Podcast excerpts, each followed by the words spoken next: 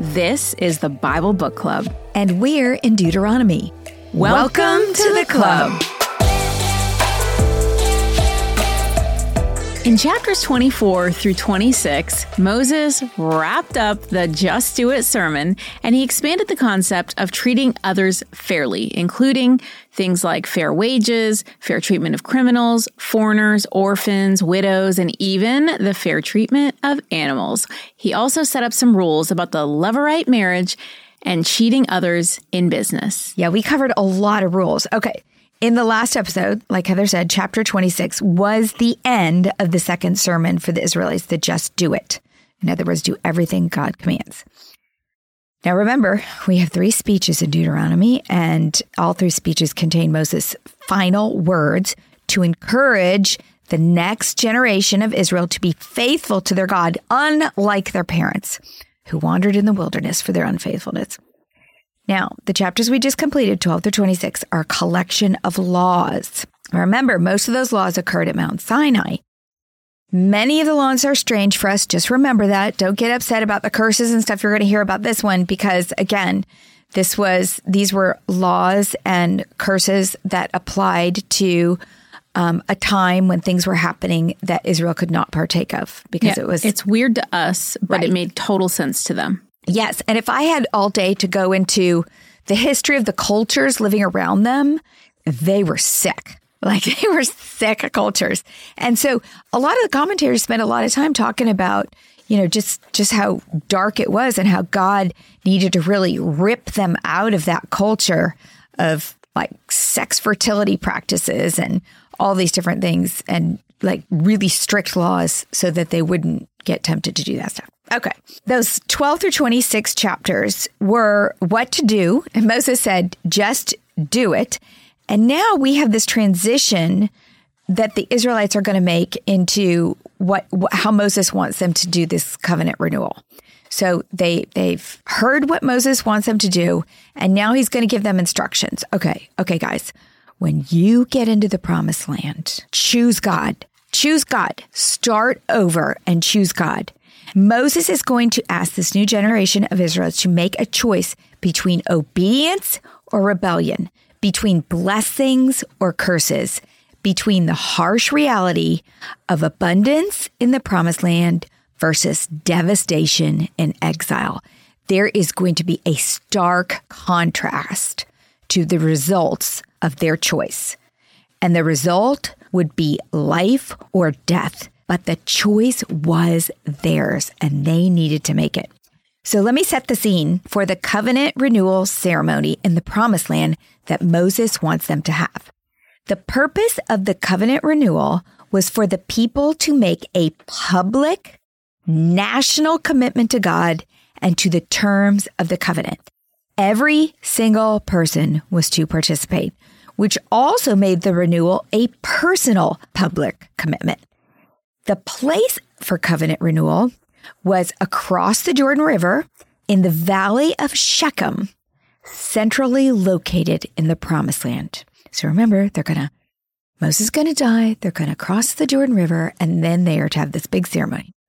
The valley is formed by twin mountains that rise about a thousand feet on either side of this valley. That's why I called this valley the Valley of Hope.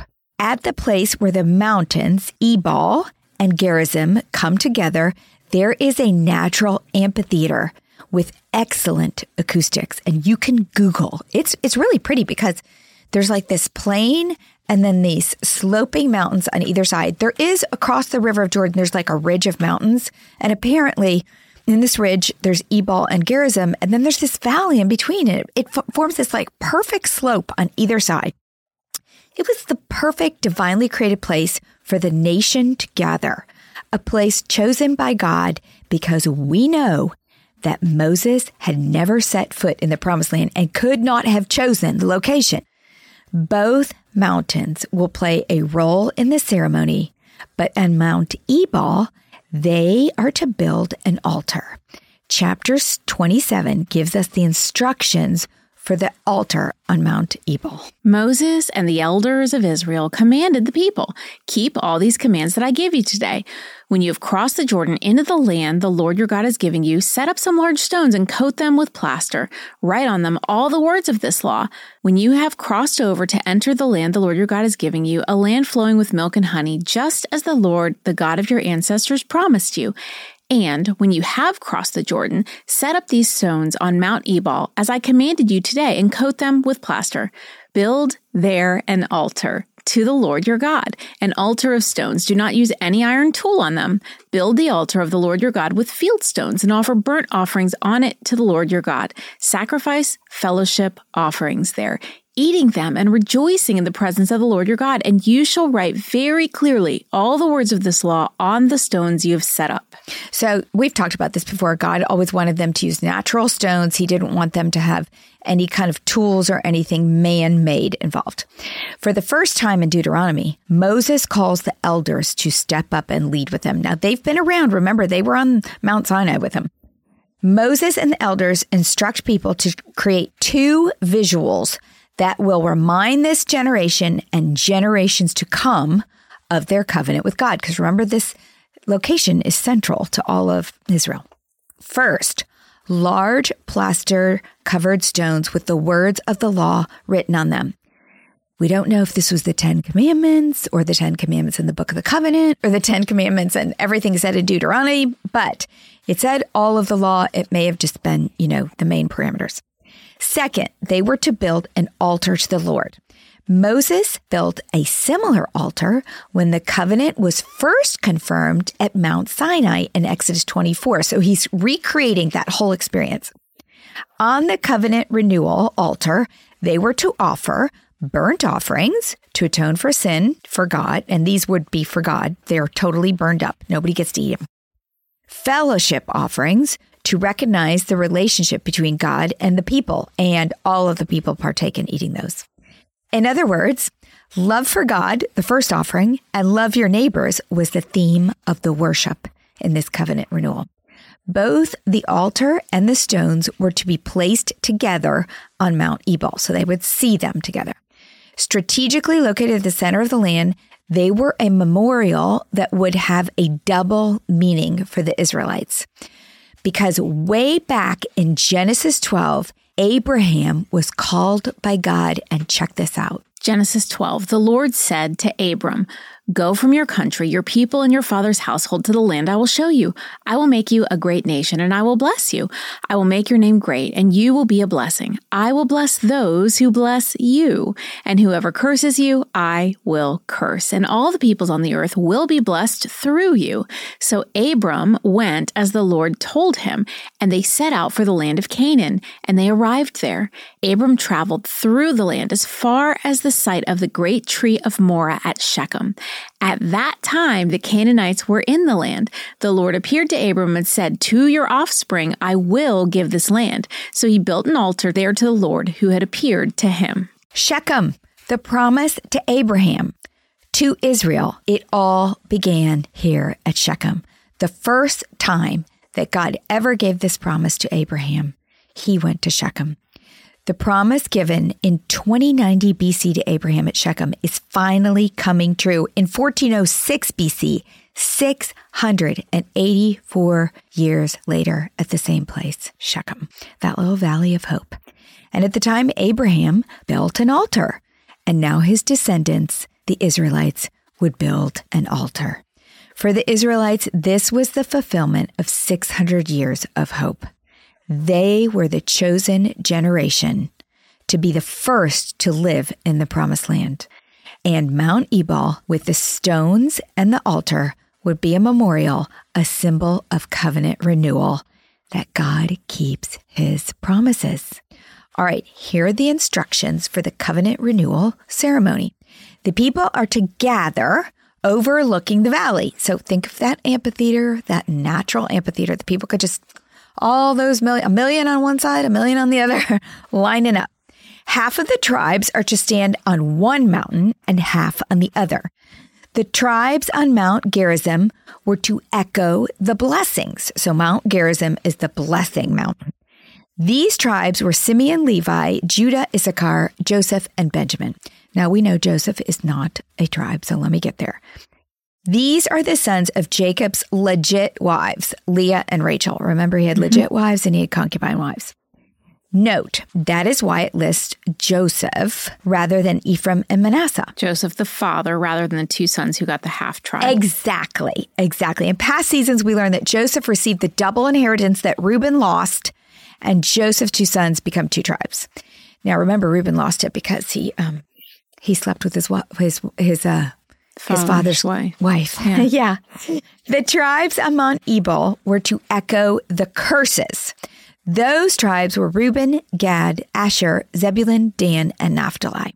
Four of these tribes were born from the maids of Leah and Rachel, Bilhah and Zilpah. Reuben is forever in the doghouse, like I said, for sleeping with one of his father's wives, Bilhah, a sin we just discussed an episode ago. And Zebulun, the youngest son of Leah, not sure why he was included in this group, so I just can't even tell you why. The reading and repetition or echoing of the blessing and curses back and forth from mountain to mountain was a dramatic and effective way for the people to make a public commitment to the covenant that they would never forget. A covenant that promised hope in the valley between blessings and curses. If they would keep the covenant and choose God, there was hope that they would live in the blessing of the promised land forever. Now, note a fun fact about these two mountains that I, I loved. The altar for the atonement of sin was placed on Mount Ebal because it was the mountain of curses. Remember, we break laws and we are cursed, and therefore we have to atone for it. At least they did back then. We don't have to because Jesus atoned for us. Now, the altar at Mount Ebal represented those who recognized their sin and need for atonement to avoid being cursed. That was all the Israelites. Like they recognized we sinned, we got to atone for it. So they were kind of all thinking they belonged on Mount Ebal. That's why the altar is there and and um, it's important to them. Well, a thousand years later, the Samaritans, who were an outcast religious sect, built their altar on Mount Gerizim, the mountain of blessings. And the Samaritans were known to be self righteous. In other words, perhaps they chose this mountain thinking that they well deserved the blessings. So they audaciously build their altar on the other mountain. Well, when Jesus confronted the Samaritan woman at the well in the Valley of Hope near Shechem, John 4, verse 19, she said, Sir, the woman said, I can see that you are a prophet. Our ancestors worshipped on this mountain, but you Jews claim that the place where we must worship is in Jerusalem. Okay, I'm not going to read the whole story, but picture this. When she said, Our ancestors worshipped on this mountain, she probably pointed to the mountain of Gerizim because she's standing in Shechem. She would have been pointing to Mount Gerizim, and Jesus responds by pointing her to himself because he is the hope of the New Testament. It was Jesus that she should worship. No longer should the Samaritans worship on Mount Gerizim, and no longer should the Jews worship on Mount Ebal. It's Jesus they should worship because he is the only way that they can atone for their sins. That is powerful. All right, so let's read the curses that they were to repeat from Mount Ebal. Then Moses and the Levitical priests said to all Israel, Be silent, Israel, and listen. You have now become the people of the Lord your God. Obey the Lord your God and follow his commands and decrees that I give you today. On the same day, Moses commanded the people, When you have crossed the Jordan, these tribes shall stand on Mount Gerizim to bless the people. Simeon, Levi, Judah, Issachar, Joseph, and Benjamin, and these tribes shall stand on Mount Ebal to pronounce the curses Reuben, Gad, Asher, Zebulun, Dan, and Naphtali. The Levites shall recite to all the people of Israel in a loud voice Cursed is anyone who makes an idol. A thing detestable to the Lord, the work of skilled hands, and sets it up in secret. Then all the people shall say, Amen. Cursed is anyone who dishonors their father or mother. And then all the people shall say, Amen.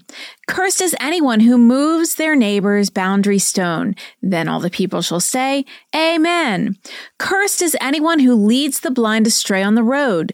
Then all the people shall say, Amen.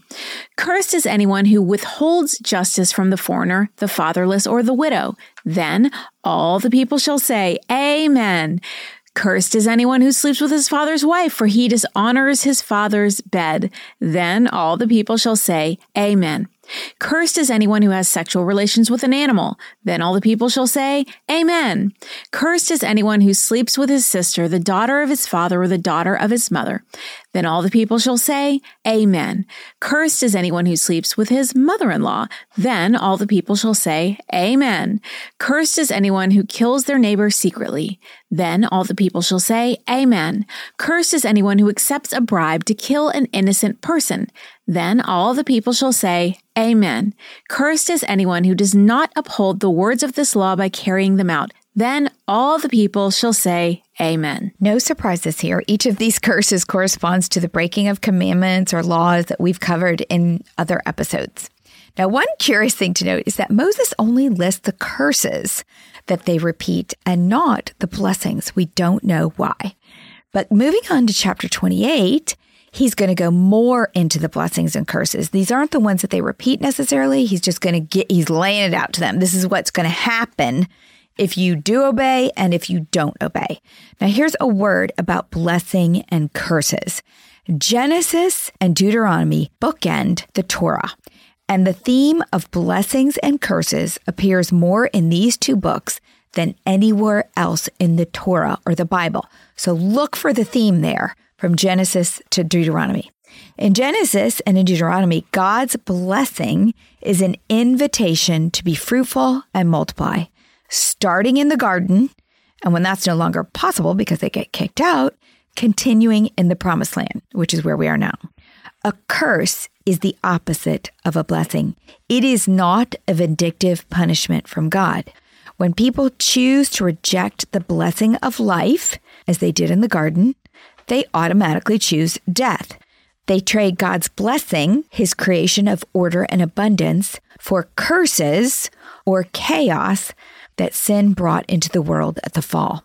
When people make choices that separate them from God, the source of life, it puts them at risk for death and destruction. At Mount Ebal and Mount Gerizim, God is reminding the Israelites that they have a choice between the two mountains. Obey, and you get a taste of what you lost in the garden. You get the promised land flowing with milk and honey. Disobey, and you get further alienation from the garden. You're moving away from the promise. You get destruction in a foreign land. In the next section, Moses is going to cover the covenantal blessings for obedience and the curses for disobedience. The curses far outweigh the blessings. One gets the feeling that based on his experience with the Israelites, Moses was far more concerned about their potential to disobey and he was hoping that they would be motivated by the threat of the curses. Chapter 28 starts with the blessings. If you fully obey the Lord your God and carefully follow all his commands I give you today, the Lord your God will set you high above all the nations on earth. All these blessings will come on you and accompany you if you obey the Lord your God. You will be blessed in the city and blessed in the country. The fruit of your womb will be blessed, and the crops of your land, and the young of your livestock, the calves of your herds, and the lambs of your flocks. Your basket and your kneading trough will be blessed. You will be blessed when you come in and blessed when you go out. Okay, these first verses, verses one through six, are the opposite of the first verses of curses that we're going to read in, in just a few minutes after Heather finishes the blessings. Verse 7 The Lord will grant that the enemies who rise up against you will be defeated before you. They will come at you from one direction, but flee from you in seven. The Lord will send a blessing on your barns and on everything you put your hand to. The Lord your God will bless you in the land he is giving you. The Lord will establish you as a holy people, as he promised you on oath, if you keep the commands of the Lord your God and walk in obedience to him. Then all the peoples on earth will see that you are called by the name of the Lord, and they will fear you. The Lord will grant you abundant prosperity in the fruit of your womb, the young of your livestock, and the crops of your ground, in the land he swore to your ancestors to give you. The Lord will open the heavens, the storehouse of his bounty, to send rain on your land in season and bless all the work of your hands. You will lend to many nations, but will borrow from none. The Lord will make you the head, not the tail. If you pay attention to the commands of the Lord your God that I give you this day and carefully follow them, you will always be at the top, never at the bottom.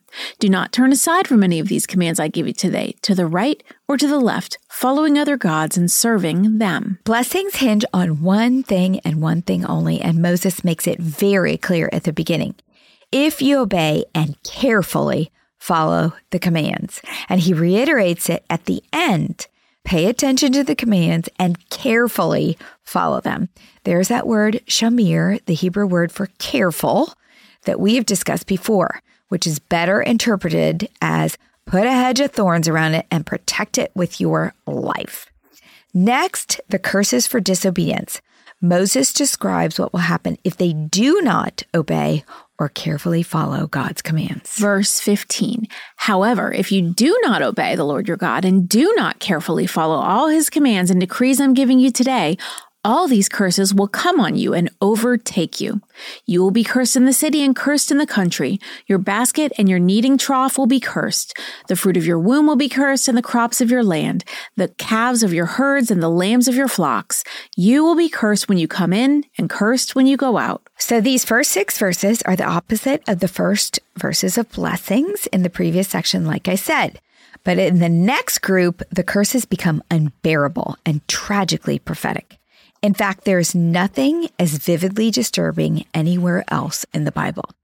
Israel did not do what the Lord commanded, and the results are documented by the prophets throughout the Old Testament.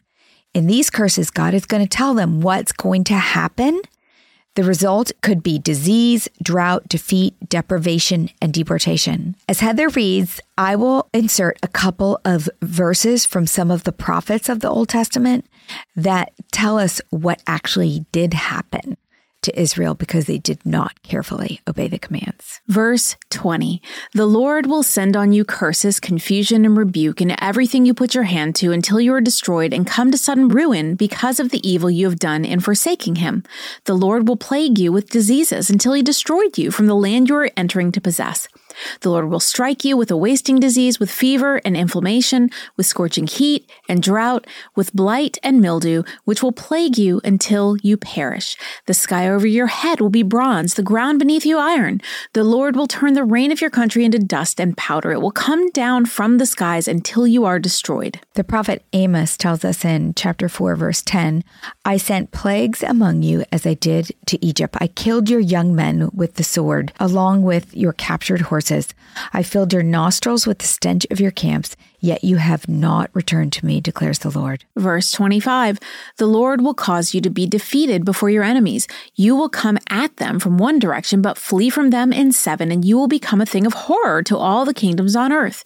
Your carcasses will be food for all the birds and the wild animals, and there will be no one to frighten them away. The Lord will afflict you with boils of Egypt, with tumors, festering sores, and the itch from which you cannot be cured. The Lord will afflict you with madness, blindness, and confusion of mind. At midday, you will grope about like a blind person in the dark. You will be unsuccessful in everything you do. Day after day, you will be oppressed and robbed with no one to rescue you. You will be pledged to be married to a woman, but another will take her and rape her. You will build a house, but you will not live in it. You will plant a vineyard, but you will not even begin to enjoy its fruit. Your ox will be slaughtered before your eyes, but you will eat none of it. Your donkey will be forcibly taken from you and will not be returned. Your sheep will be given to your enemies, and no one will rescue them. Your sons and daughters will be given to another nation, and you will wear out your eyes watching for them day after day. Power powerless to lift a hand. A people that you do not know will eat what your land and labor produce, and you will have nothing but cruel oppression in all your days. The sights you will see will drive you mad. The Lord will afflict your knees and legs with painful boils that cannot be cured, spreading from the soles of your feet to the top of your head. The Lord will drive you and the king you set over you to a nation unknown to you. or your ancestors. There you will worship other gods, gods of wood and stone. You will become a thing of horror, a byword and an object of ridicule among all the peoples where the Lord will drive you. Micah backs this up. The prophet Micah in 616, he says, You have observed the statues of Omri, who was a bad king, and all the practices of Ahab's house. You have followed their traditions. Therefore, I will give you over to ruin and your people to derision you will bear the scorn of the nations. Verse 38 You will sow much seed in the field, but you will harvest little, because locusts will devour it. You will plant vineyards and cultivate them, but you will not drink the wine or gather the grapes, because worms will eat them. You will have olive oil trees throughout your country, but you will not use the oil, because the olives will drop off. You will have sons and daughters, but you will not keep them because they will go into captivity. Swarms of locusts will take over all your trees and the crops of your land. The foreigners who reside among you will rise above you higher and higher, but you will sink lower and lower. They will lend to you, but you will not lend to them. They will be the head, but you will be the tail. All these curses will come on you. They will pursue you and overtake you until you are destroyed, because you did not obey the Lord your God and observe the commands and decrees he gave you. They will be a sign and a wonder to you and your descendants forever, because you did not serve the Lord your God joyfully and gladly in the time of prosperity. Therefore, in hunger and thirst, in nakedness and dire poverty, you will serve the enemies the Lord sends against you. He will put an iron yoke on your neck until he has destroyed you. The Lord Lord will bring a nation against you from far away, from the ends of the earth, like an eagle swooping down, a nation whose language you will not understand, a fierce looking nation without respect for the old or pity for the young. They will devour the young of your livestock and the crops of your land until you are destroyed. They will leave you no grain, new wine or olive oil, nor any calves of your herds or lambs of your flocks until you are ruined. They will lay siege to all the cities throughout your land until the high fortified walls in which you trust fall down. They will besiege all the cities throughout the land the Lord your God is giving you.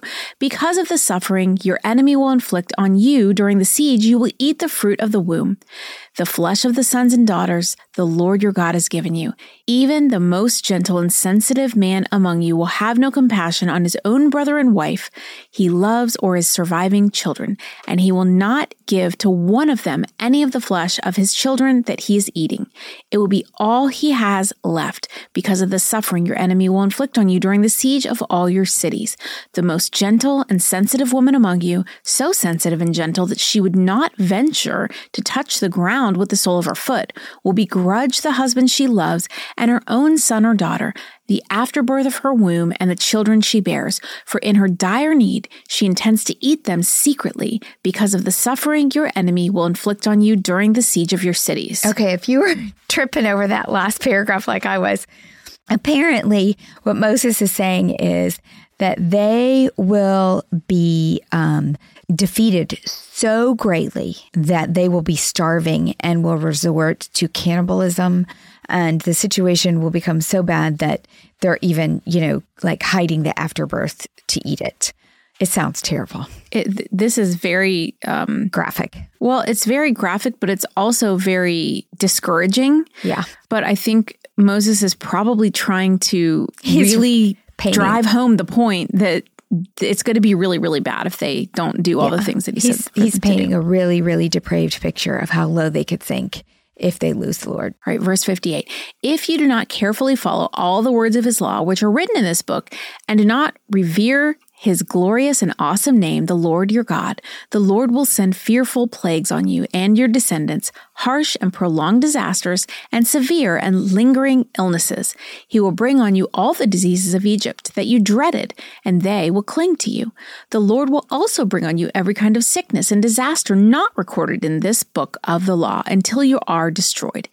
You, who were as numerous as the stars in the sky, will be left but few in number, because you did not obey the Lord your God. Just as it pleased the Lord to make you prosper and increase in number, so will it please him to ruin and destroy you.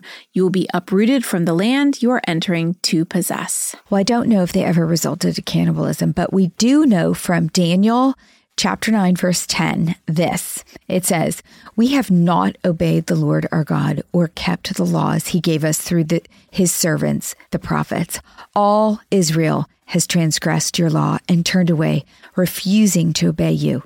Therefore, the curses and sworn judgments written in the law of Moses, the servant of God, have been poured out on us because we have sinned against you.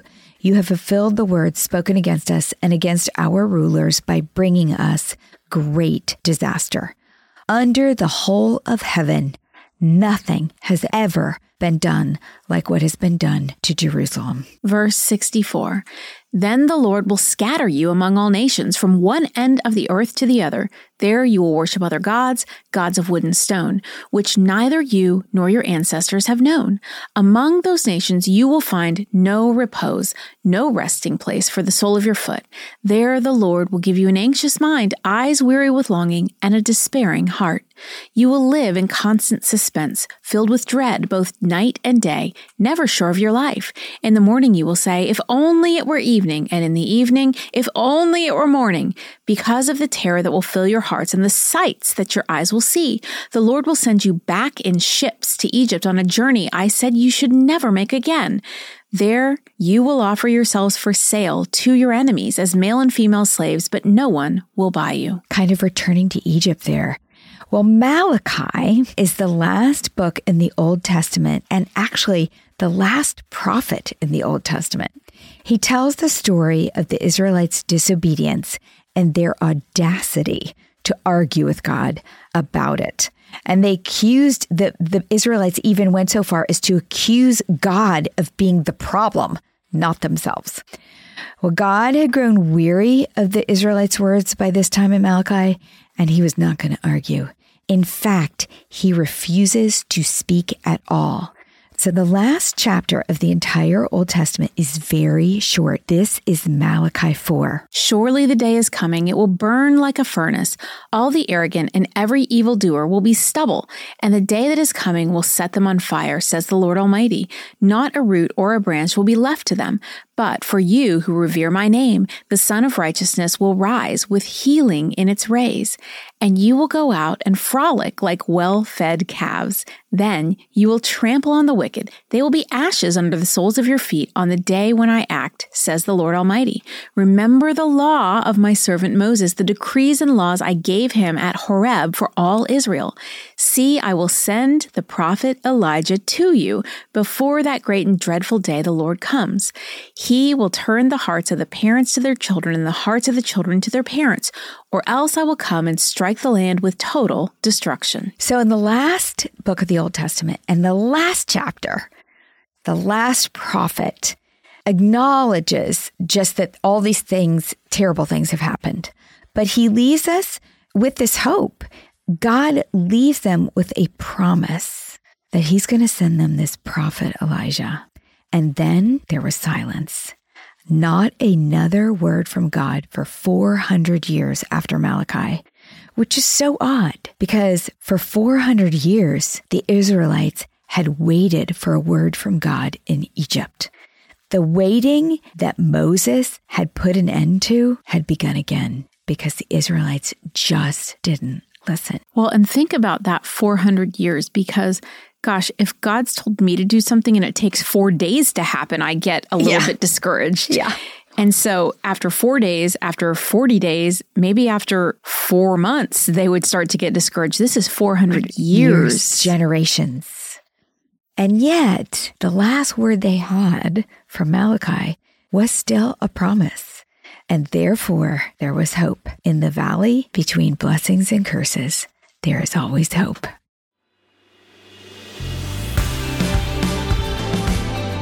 What's a club without friends? If you're enjoying the Bible Book Club, why don't you share it? And then you can say, Welcome, Welcome to, to, the, the club. club. New episodes drop every Monday and get all episodes now on Amazon Music. As always, head over to susanme.com slash Bible Book Club for show notes from today's episode. Bible Book Club is hosted by Susan Merrill and Heather Rubio, edited by Buck Buchanan, produced by Hayley Mawat.